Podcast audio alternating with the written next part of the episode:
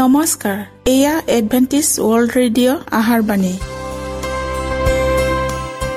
ঊনৈছ মিটাৰ বেণ্ডত পোন্ধৰ হাজাৰ পাঁচশ পঞ্চাছ কিলো হাজত। এডভেণ্টিছ ৱৰ্ল্ড ৰেডিঅ' যোগে অসমীয়া ভাষাত প্ৰচাৰিত আহাৰ বাণী প্ৰত্যেক বুধবাৰ আৰু দেওবাৰ সন্ধিয়া সাত বজাত আহাৰ বাণী শুনাৰ পিছত আপোনালোকৰ কিবা মন্তব্য আৰু প্ৰশ্ন থাকিলে আমালৈ এই ঠিকনাত লিখক। আমাৰ ঠিকনাটি হৈছে Adventist World Radio' Seventh Day Adventist মণ্ডলী অসম শাখা লতাকাটা বশিষ্ট গুৱাহাটী সাত আঠ এক শূন্য দুই ন।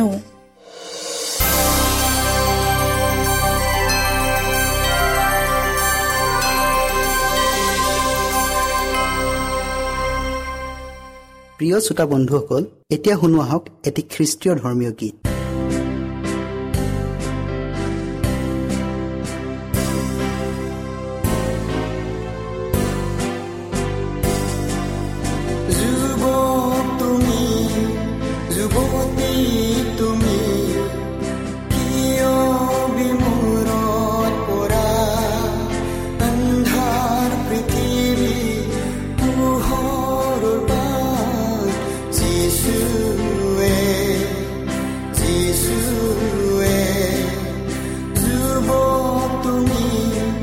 Do.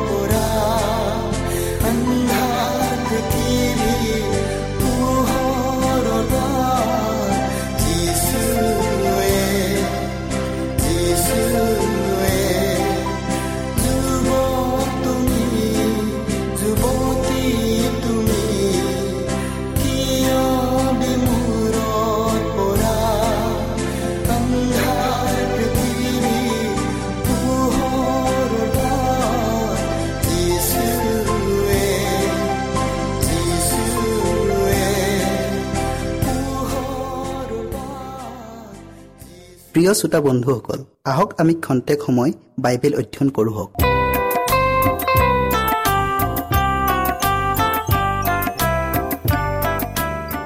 প্ৰিয় শ্ৰোতাসকল আজি আমি আমাৰ জীৱনৰ বিশেষ প্ৰয়োজনীয় স্বাস্থ্য আৰু শক্তি এই বিষয়ে অধ্যয়ন কৰোঁ হওক।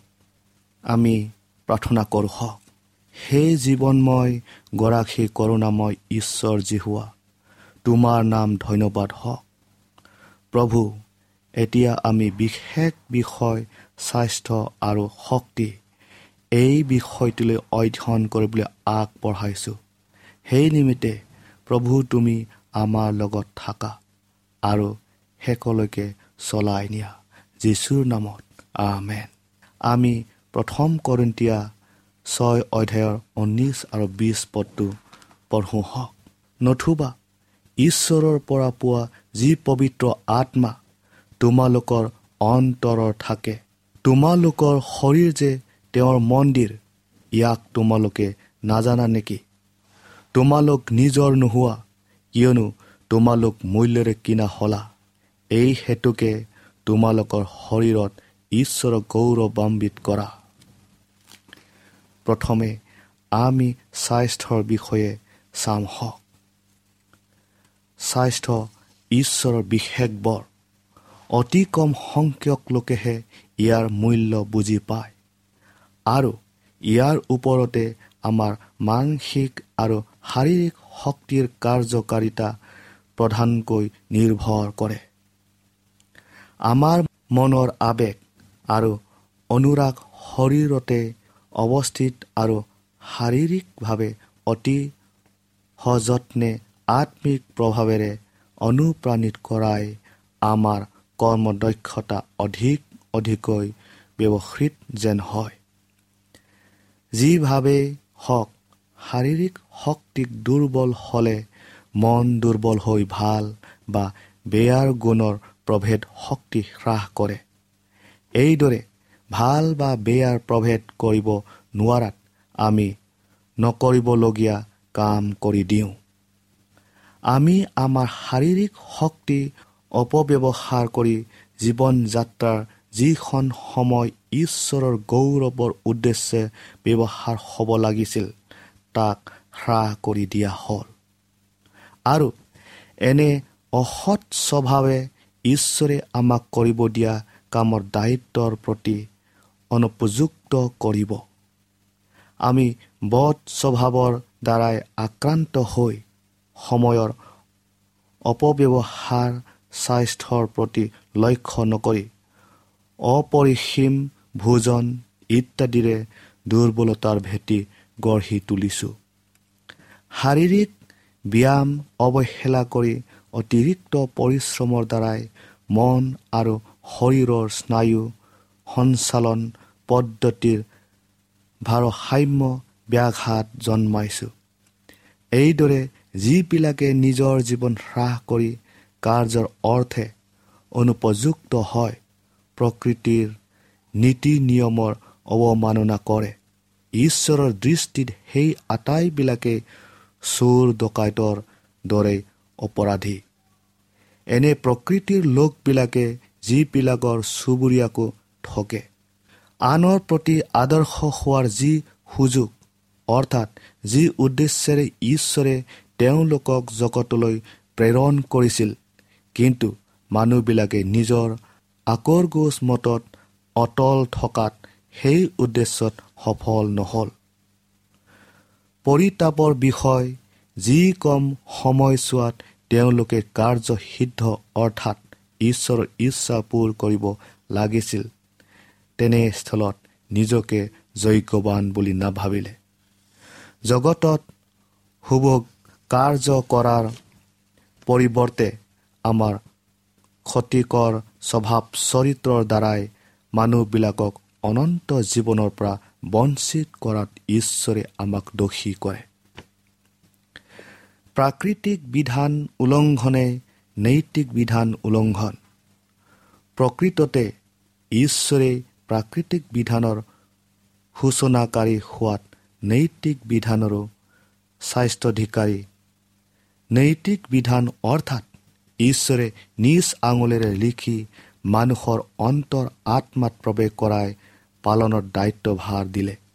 আৰু আমাৰ শৰীৰৰ প্ৰত্যেকটো অংগ প্ৰত্যংগৰ অপব্যৱহাৰৰ যোগেদি বিধানখন উলংঘন কৰা হয়। আমাৰ শৰীৰৰ সচেতনতাৰ বিষয়ে সকলোৰে সম্যাক জ্ঞান থকা আৱশ্যক কাৰণ প্ৰয়োজনবোধে ঈশ্বৰৰ কাৰ্যৰ অৰ্থে নিজকে উৎসৰ্গ কৰিবলৈ যুগুত হৈ থকা উচিত।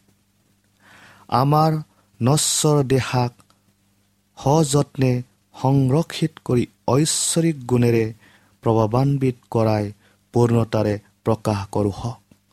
মানৱ শৰীৰৰ অংগ প্ৰত্যংগ আত্মিক জীৱনৰ সৈতে জড়িত আছে আৰু ই শিক্ষাৰ এটা প্ৰধান বিষয়।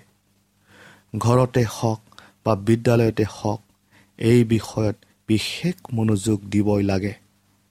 শাৰীৰিক গঠন আৰু প্ৰাকৃতিক জগতক নিয়ন্ত্ৰণ কৰা বিধিৰ বিষয়ে সকলোৱে জ্ঞাত হোৱা উচিত।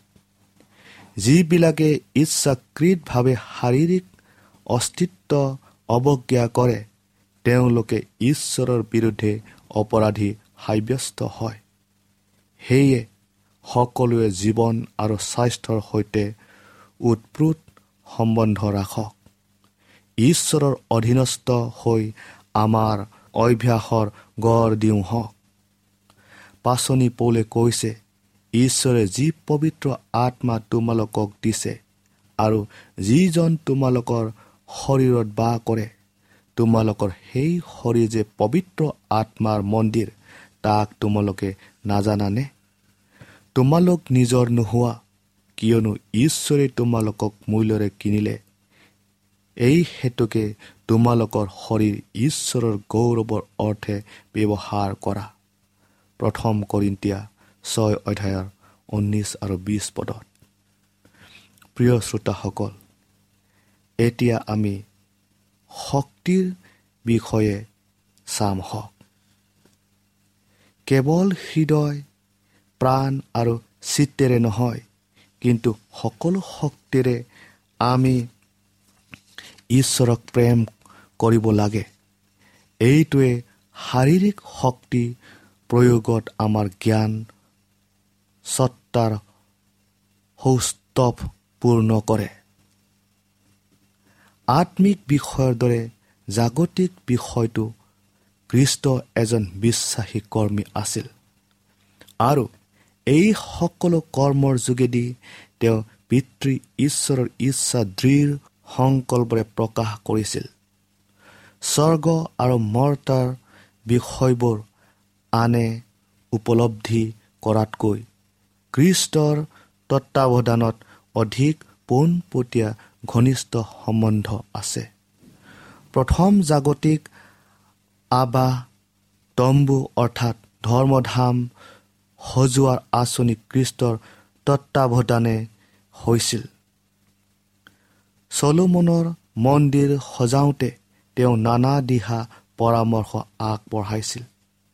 যিজনাই জগতত থকা কালত নাচৰত নামৰ গাঁৱত বাৰহৈ কাম কৰিছিল সেইজনাই স্বৰ্গীয় স্তপ্তি তেওঁৱেই য'ত তেওঁৰ নামৰ গৌৰৱৰ অৰ্থে পবিত্ৰ সেৱা গৃহ সজোৱাৰ আঁচনি তৈয়াৰ কৰিছিল। এইজনা কৃষ্টই মন্দিৰ নিৰ্মাণৰ কাৰণে সুদক্ষ আৰু জ্ঞানত উত্তম কাৰিকৰ বাছনি কৰি কৈছিল চোৱা মই যীহুদা পৈদৰ সুৰৰ নাতিয়েক বচলেলৰ নাম কাঢ়িলোঁ আৰু কৌশলৰ কাৰ্য কল্পনা কৰিবলৈ সোণ ৰূপ আৰু পিতৰৰ কাম কৰিবলৈ। সকলো প্ৰকাৰৰ শিল্প কাম কৰিবলৈ মই তেওঁক জ্ঞান বুদ্ধি বিদ্যা আৰু সকলো প্ৰকাৰ শিল্প কৌশলদায়ক ঈশ্বৰীয় আত্মাৰে পৰিপূৰ্ণ কৰিলোঁ। আৰু চোৱা মই দান পেইডৰ অহিচামৰ পুত্ৰ অহলিয়াবক তেওঁৰ সহকাৰী কৰি দিলোঁ। আৰু সকলো জ্ঞানী লোকৰ হৃদয়ত জ্ঞান দিলোঁ। তাতে মই তোমাক যি যি আজ্ঞা কৰিলোঁ সেই সকলোকে তেওঁলোকে নিৰ্মাণ কৰিব। যাত্ৰা পুস্তক একত্ৰিছ অধ্যায়ৰ দুইৰ পৰা ছয় পদলৈ আপোনালোকে চাওক। প্ৰিয় শ্ৰোতাসকল ঈশ্বৰৰ হৈ বিভিন্ন কাৰ্যত ব্যস্ত থকা কৰ্মীবিলাকে তেওঁলোকৰ যি যি আছে সেই সম্পত্তি ঈশ্বৰে দিওঁতা বুলি স্বীকাৰ কৰক। সকলো উত্তম উদ্ভাৱিত আৰু উন্নত বস্তুৰ উচ্চ তেওঁৱেই। যিজনা নিগুৰ বিষয়ৰ মন্ত্ৰণাদাতা কাৰ্যত উদ্যোগী। চিকিৎসকৰ হাতত মৃদু স্পৰ্শ তেওঁৰ ৰোগ নিৰ্ণয়কাৰী ক্ষমতা শৰীৰৰ প্ৰত্যেক অংগ প্ৰত্যংগৰ সুস্থকাৰী জ্ঞান স্বৰ্গীয় পিতৃৰ পৰাহে হয়। এতেকে এইবোৰ যন্ত্ৰণাভোগীবিলাকৰ দুখ মোচনৰ অৰ্থে ব্যৱহাৰ হওক। যি কৌশলেৰে বাঢ়ি সাঁতুৰি সঞ্চালন কৰে কমাৰে যেনেকৈ লোহা পিতে এই শক্তি ঈশ্বৰৰ পৰাহে পোৱা। তেওঁ মানুহক কৰ্ম দক্ষতা দিছে যদিও কামৰ পৰামৰ্শ তেওঁৰ পৰাহে পোৱা যায়। আমি যি কামেই কৰোঁ আৰু কাম কৰিবলৈ যি ঠাইত থাকিলেও শৃংখলাৰে কাম সম্পন্ন কৰিবলৈ তেওঁ আমাৰ মনক নিয়ন্ত্ৰণ কৰাটো বাঞ্ছা কৰে।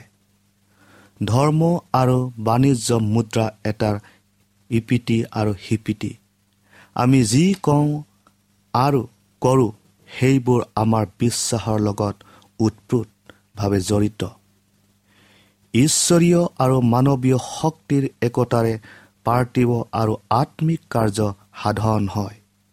ইয়াৰ কাৰণ যাত্ৰিক আৰু কৃষি কাৰ্যত বেহা বেপাৰ আৰু জ্ঞান বিজ্ঞান বিষয় ইত্যাদিত মানুহে হাতত লোৱা উদ্যমতাৰে একত্ৰিত হ'বই লাগিব। খ্ৰীষ্টিয়ান কাৰ্য বিষয়ত অন্তৰ্ভুক্ত হোৱা সকলো উদ্যোগত সহযোগ কৰা উচিত। কি মৌলিক চৰ্তৰ ভিত্তিত সহযোগ সম্ভৱ ঈশ্বৰে আমাক কৈছে। তেওঁৰে সৈতে সহভাগিতাৰে কাৰ্য কৰা কৰ্মীবিলাকৰ ঈশ্বৰৰ গৌৰৱ হওক।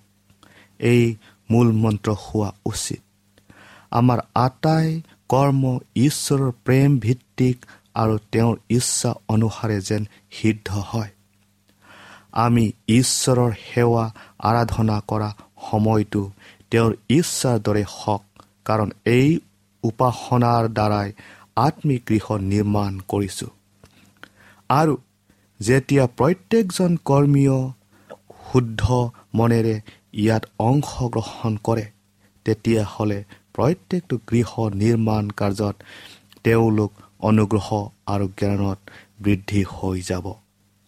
শ্ৰোতাসকল কিন্তু ঈশ্বৰে আমাৰ মহৎ কৰ্মদক্ষতা বা পাৰদৰ্শিতাৰে কৰা কোনো সৎ কৰ্মকে তেওঁৰ আগত গ্ৰহণীয় নহ'ব।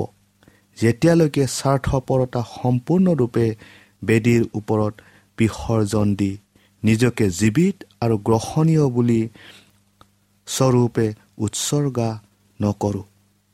আমাৰ হৃদয় সূচী হ'বই লাগে নহ'লে ইয়াৰ পৰা উৎপন্ন হোৱা কোনো ফল ঈশ্বৰৰ আগত গ্ৰাহ্য নহ'ব। ঈশ্বৰে দানিয়েল আৰু জোচেফক উপযুক্ত পৰিচালক ৰূপে নিয়োগ কৰিছিল। তেওঁলোক দুয়ো নিজৰ স্বাৰ্থ নিবিচাৰি ঈশ্বৰক সন্তুষ্ট কৰাৰ বাবে তেওঁ দুয়োজনৰ যোগেদি নিজ কাৰ্য সমাধা কৰিছিল। শ্ৰোতাসকল দানিয়েলৰ জীৱনে আমাক প্ৰেৰণাদায়ক শিক্ষা দিয়ে। ব্যৱসায়ী মানুহ সাধাৰণতে কঠোৰ আৰু নিৰ্দয় প্ৰকৃতিৰ হ'ব নালাগে বুলি শিকায়। যিহেতু তেওঁ প্ৰতি খোজতে ঈশ্বৰৰ পৰা সুপৰামৰ্শ পাই থাকে।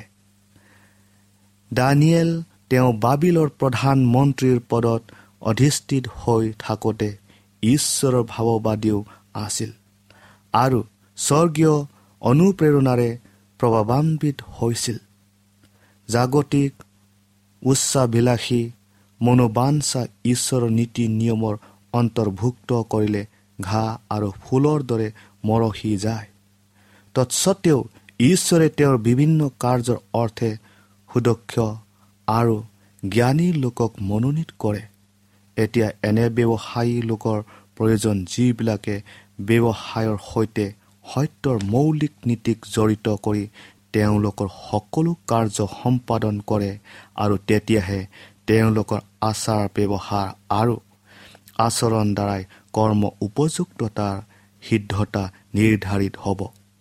যদি বিভিন্ন শ্ৰেণীৰ কামৰ কোনো কোনো মানুহে নিজৰ কৰ্ম নিপুণতাৰ কেৱলৰ বৃদ্ধি কৰি দক্ষ হোৱাৰ সুযোগ বিচাৰে তেন্তে তেওঁলোকে সেই সামৰ্থ্য এইখন ধৰাতে ঈশ্বৰৰ ৰাজ্য প্ৰতিষ্ঠা কৰাৰ কাৰণে ব্যৱহাৰ কৰক। আমি দানিয়েলৰ বিষয়ে জানিব পাওঁ যে তেওঁৰ কৰ্তব্যৰ প্ৰতি সূক্ষ্ম দৃষ্টি ৰখাৰ বিষয় হ'লেও বিৰোধীবিলাকে তেওঁৰ সামান্যতম কোট এটাও উলিয়াব নোৱাৰিলে। প্ৰত্যেকজন ব্যৱসায়ী ব্যক্তিৰ কাৰণে আদৰ্শ পুৰুষ আছিল। তেওঁৰ জীৱন বৃত্তান্তই দেখুৱাই আমাৰ মন প্ৰাণ শৰীৰ আৰু শক্তি ঈশ্বৰৰ উদ্দেশ্যত ব্যৱহাৰ কৰিলে সফলতা লাভ কৰিম। প্ৰিয় শ্ৰোতাসকল আজি আমি ইয়াতে সামৰিলোঁ। আশা কৰোঁ আপোনালোকে পৰৱৰ্তী অনুষ্ঠান শুনিবলৈ নেপাঢ়িব বুলি। ঈশ্বৰে আপোনালোকক আশীৰ্বাদ কৰক।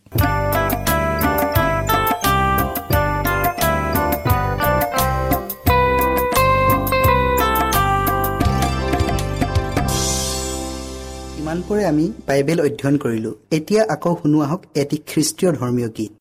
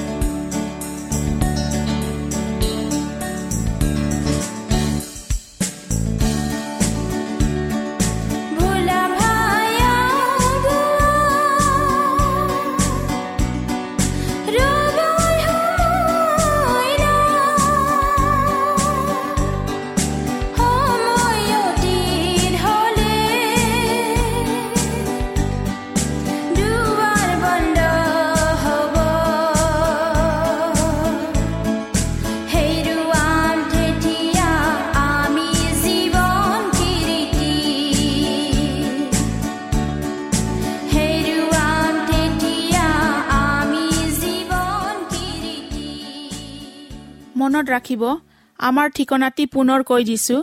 Adventist World Radio' Assam region of Seventh Day Adventist Voice of Hope Latakata Basistha Guwahati seven eight one zero' two nine প্ৰিয় শ্ৰোতা বন্ধুসকল এডভেণ্টিজ ৱৰ্ল্ড ৰেডিঅ' যোগে আহাৰবাণী প্ৰচাৰত আপোনালোকক পুনৰ লগ পোৱাৰ আহাৰে আজিলৈ সামৰিলোঁ। ধন্যবাদ।